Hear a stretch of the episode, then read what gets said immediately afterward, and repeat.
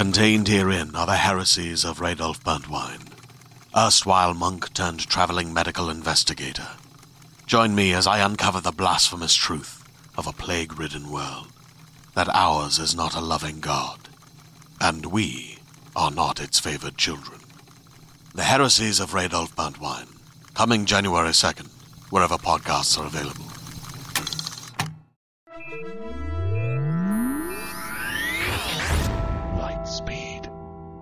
Hello and welcome to the Lightspeed Magazine Story Podcast. I am Jim Freund, your host. Lightspeed Magazine is edited by John Joseph Adams, and our podcast is produced by Skyboat Media. This week's story is Tend to Me by Kristina Ten, narrated by Stefan Rudnicki. It is copyright 2020. Kristina Ten is a Russian American writer of short fiction and poetry and a 2019 graduate of the Clarion West Writers Workshop. Her work has appeared or is forthcoming in The Master's Review, Cosmonauts Avenue, Pithead Chapel, and elsewhere. So, let's buckle up. We're going to light speed. Tend to Me by Kristina Ten.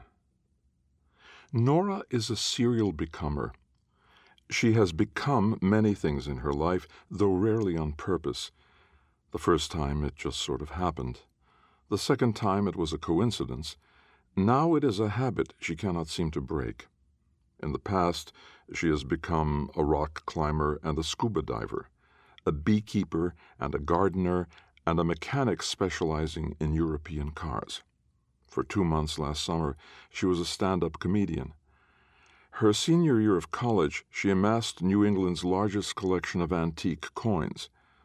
Nora has no interest in any of these things. She has, in fact, an acute fear of heights and depths and stages. Exhaust fumes make her sick, and she is allergic to bees. But Nora cannot help herself. She is prone to absorbing the interests of whoever she is dating. She is caught in a pattern. She cannot get out.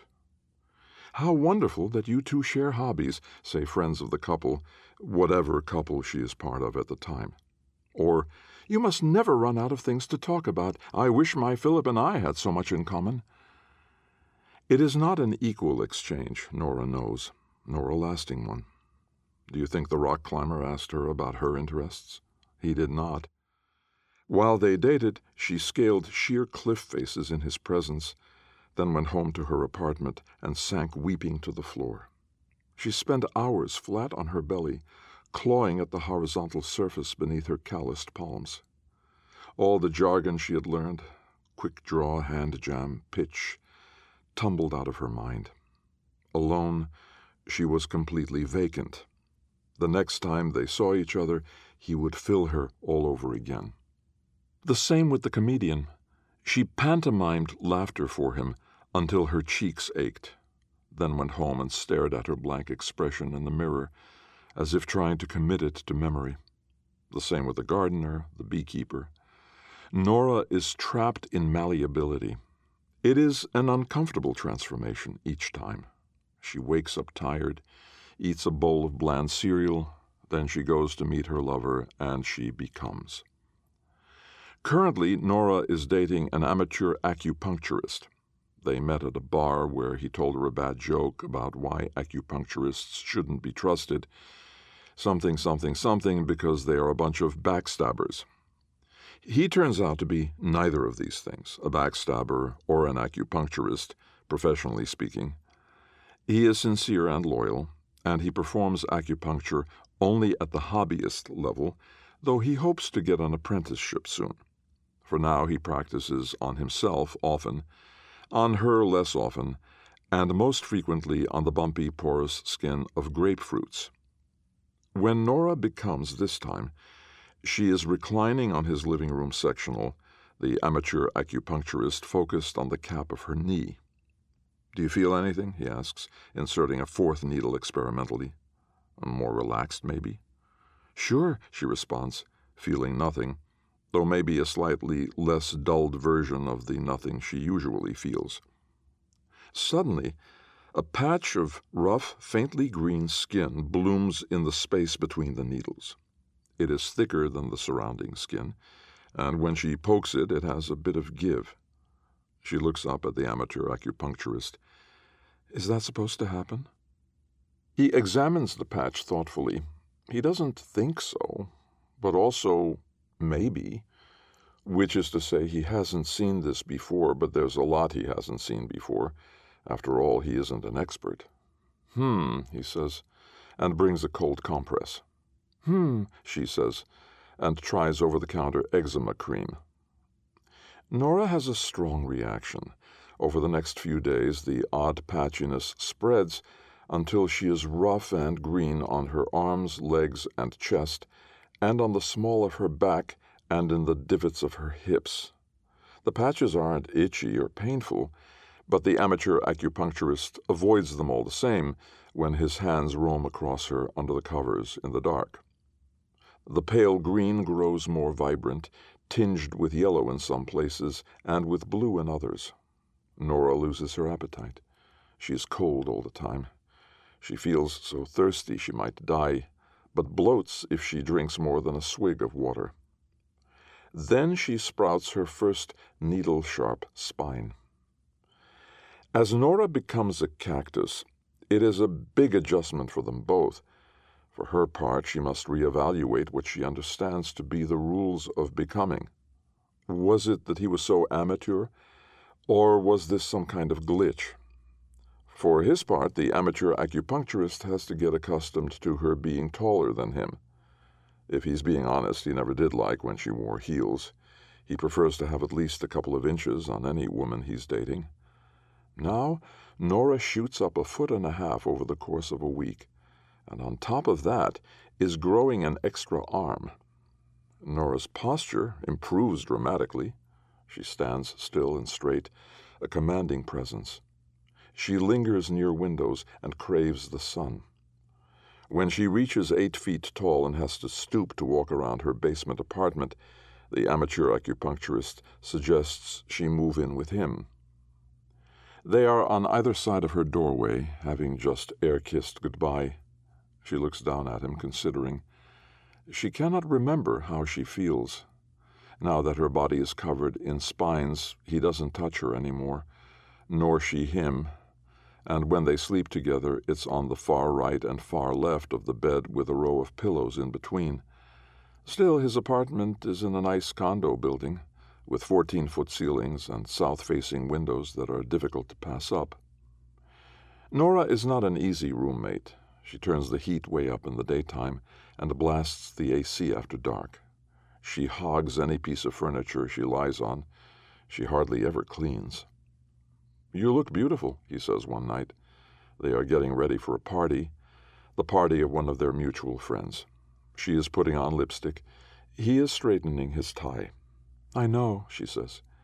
Isn't it lovely? She admires the flower budding from the top of her head. It is larger than palm sized, with a honey colored center and creamy petals unfurling to a shock of pink. She parts her hair around it and strokes the petals appreciatively. At the party, they dance with careful space between them. She only stabs him twice, both times accidentally, and when she has too much wine to drink, he brings her water from the bar.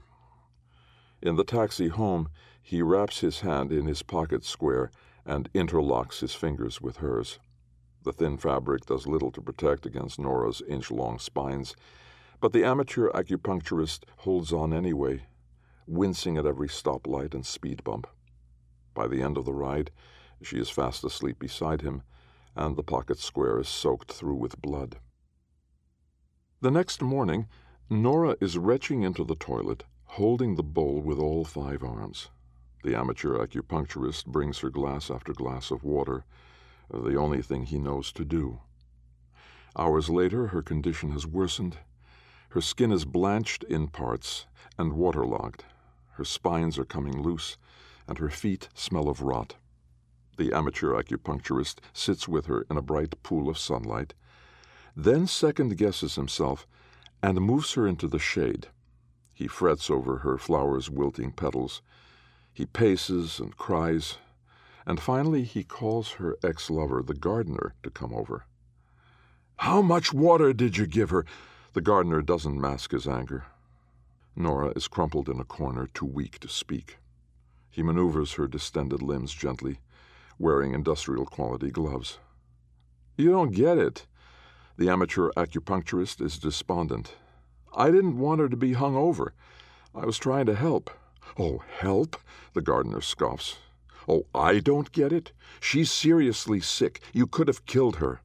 Don't you know anything about succulents? The last thing they need is this much attention. Tears swell in the amateur acupuncturist's eyes, and he furiously blinks them away. The gardener softens. Look, man, I'll clean up the fungus. Then we'll have to wait for her to dry out. She'll be okay, but she can't stay here. It's not the right environment. She's a saguaro. These things grow to be like 60 feet tall. What are you going to do when she busts through the roof of this place or tries to put down roots? You can't take care of her forever. Hell, you're doing a pretty bad job of it now. The two men square their shoulders, each challenging the other. Who loves her more fiercely? Who knows better what to do? In the corner, left to her own devices, Nora begins to heal. Once she is back to her usual self, reading by the windows, cutting holes in dresses to accommodate her new arms, Nora breaks the news to the amateur acupuncturist. I think it's time for me to go. They are on opposite ends of the room. The bookshelves, newly stocked with texts on horticulture and succulent maintenance, are drenched in golden light. She is nearly twelve feet tall, and her shadow stretches across the floor to meet him. He steps into it, letting himself bask in her touch without the danger of spines one last time. He smiles sadly. I know. In the midday heat, to beat traffic, in a borrowed truck with a sunroof in the cab and a bed full of forty pound bags of potting soil, Nora and the amateur acupuncturist drive to the desert. She positions herself so that she rises out of the sunroof from the torso up, the whipping wind a tickle against her resilient skin. The gardener insisted the potting soil would be useless, that it wasn't even the right type for cacti. But the amateur acupuncturist brought it anyway, wanting as always to be necessary. They drive in silence, their faces too far apart for conversation, and any sounds they make muffled by the wind. The city dissolves into a two lane highway surrounded by low shrubs, then wind turbines, sprawling jojoba farms, signs for man made roadside attractions, and finally red rocks that, as they get further out, double and triple in size. Nora points to a spot in the near distance, a cliffside grove of cacti, all different kinds, lively looking but not too crowded. There, the amateur acupuncturist turns the wheel toward the dirt path. There. It seems unusual for them to be clustered together like that. Prickly pear wearing crowns of fat, vivid fruit. Teddy bear cholla, whose soft looking spines betray when they strike. Stout golden barrels nestled around the bases of saguaro giants like her. It's this strange camaraderie that draws her to them. Though the sky is the clearest blue and the sun hangs low, white, and probing, Nora feels no urge to shield her eyes. They part without embrace, for an embrace from her would be enough to kill him. Before he leaves, she grits her teeth and pulls from the region of her heart a long, sharp spine, something for him to remember her by. Alone on the other side of sundown, Nora sees every cloud as a fading bruise, deep purple at the edges, then muted blues and greens, ringing an otherworldly yellow. No real division between skin and sky. The desert comes alive at night. So punishing in the fever of day, it is all tenderness now, all apology, and creatures crawl out from the shelter of boulders and burrows to offer their forgiveness jackrabbits and big eared foxes, scorpions and lizards with beady eyes. Nora digs her roots into the hard packed earth and finds it welcomes her graciously. She extends them deeper and in all directions.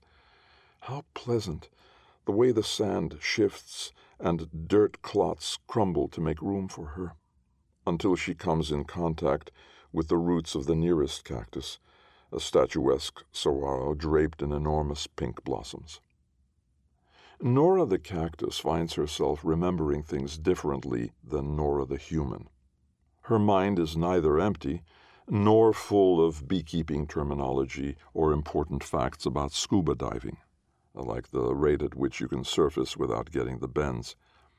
Everything is the color of stillness, the taste of scurrying, the scent of a star filled darkness, the sound of shade in light.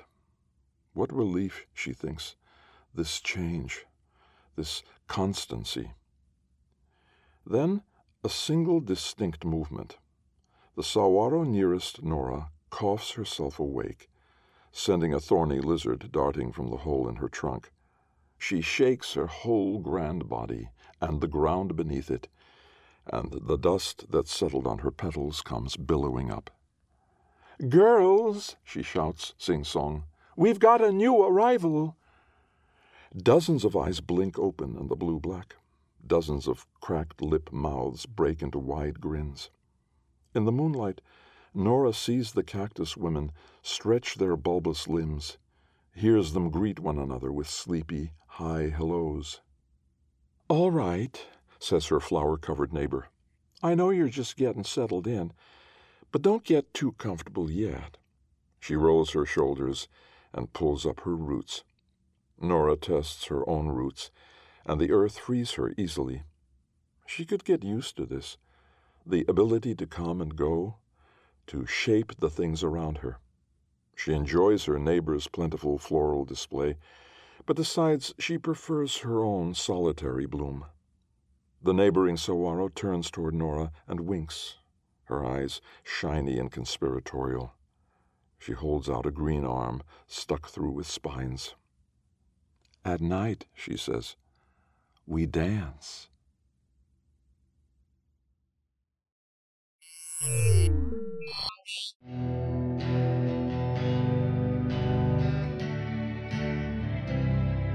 Welcome back. You've been listening to Stefan Rudnicki performing Tend to Me by Kristina Ten. We hope you enjoyed it. If so, please help spread the word by leaving a review or rating at iTunes or the social media venue of your choice. Our editor is John Joseph Adams, and this podcast is copyright 2020 by Lightspeed Magazine. As a listener to this podcast, you know that we publish it and most of the rest of our content for free online. If you don't already support our Hugo Award winning journal, please consider checking out our many options, including ebook subscriptions and recurring patronage via Patreon at lightspeedmagazine.com slash support.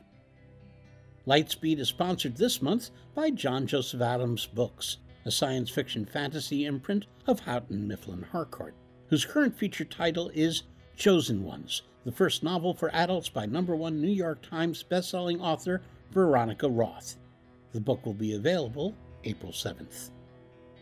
Skyboat Media, the most respected independent audio production team on the West Coast, produces the stories for this podcast.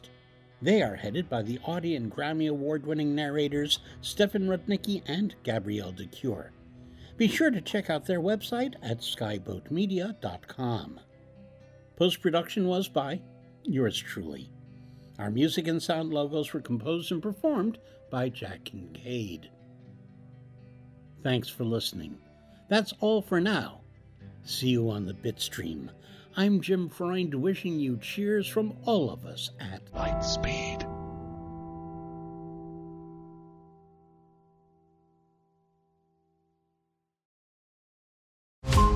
Every five minutes, a transplant candidate dies while waiting for a compatible heart, liver, or kidney. Imagine a technology that could provide those life saving transplant organs for a high price, and imagine what a company would do to monopolize that technology. On a remote island in Lake Superior, a team of geneticists unlocks this holy grail of medicine by reverse engineering the genomes of all mammals, creating an animal with organs perfectly suitable for human transplantation. They envisioned a docile herd animal, but one team member had another, darker vision. This ancestor is anything but docile. The team's work spawns something big, something evil, something very, very hungry. Ancestor is a complete serialized fiction podcast by number one New York Times bestselling novelist Scott Sigler, with all episodes available. Binge the entire story now on Apple Podcasts, Spotify, or wherever you listen to podcasts.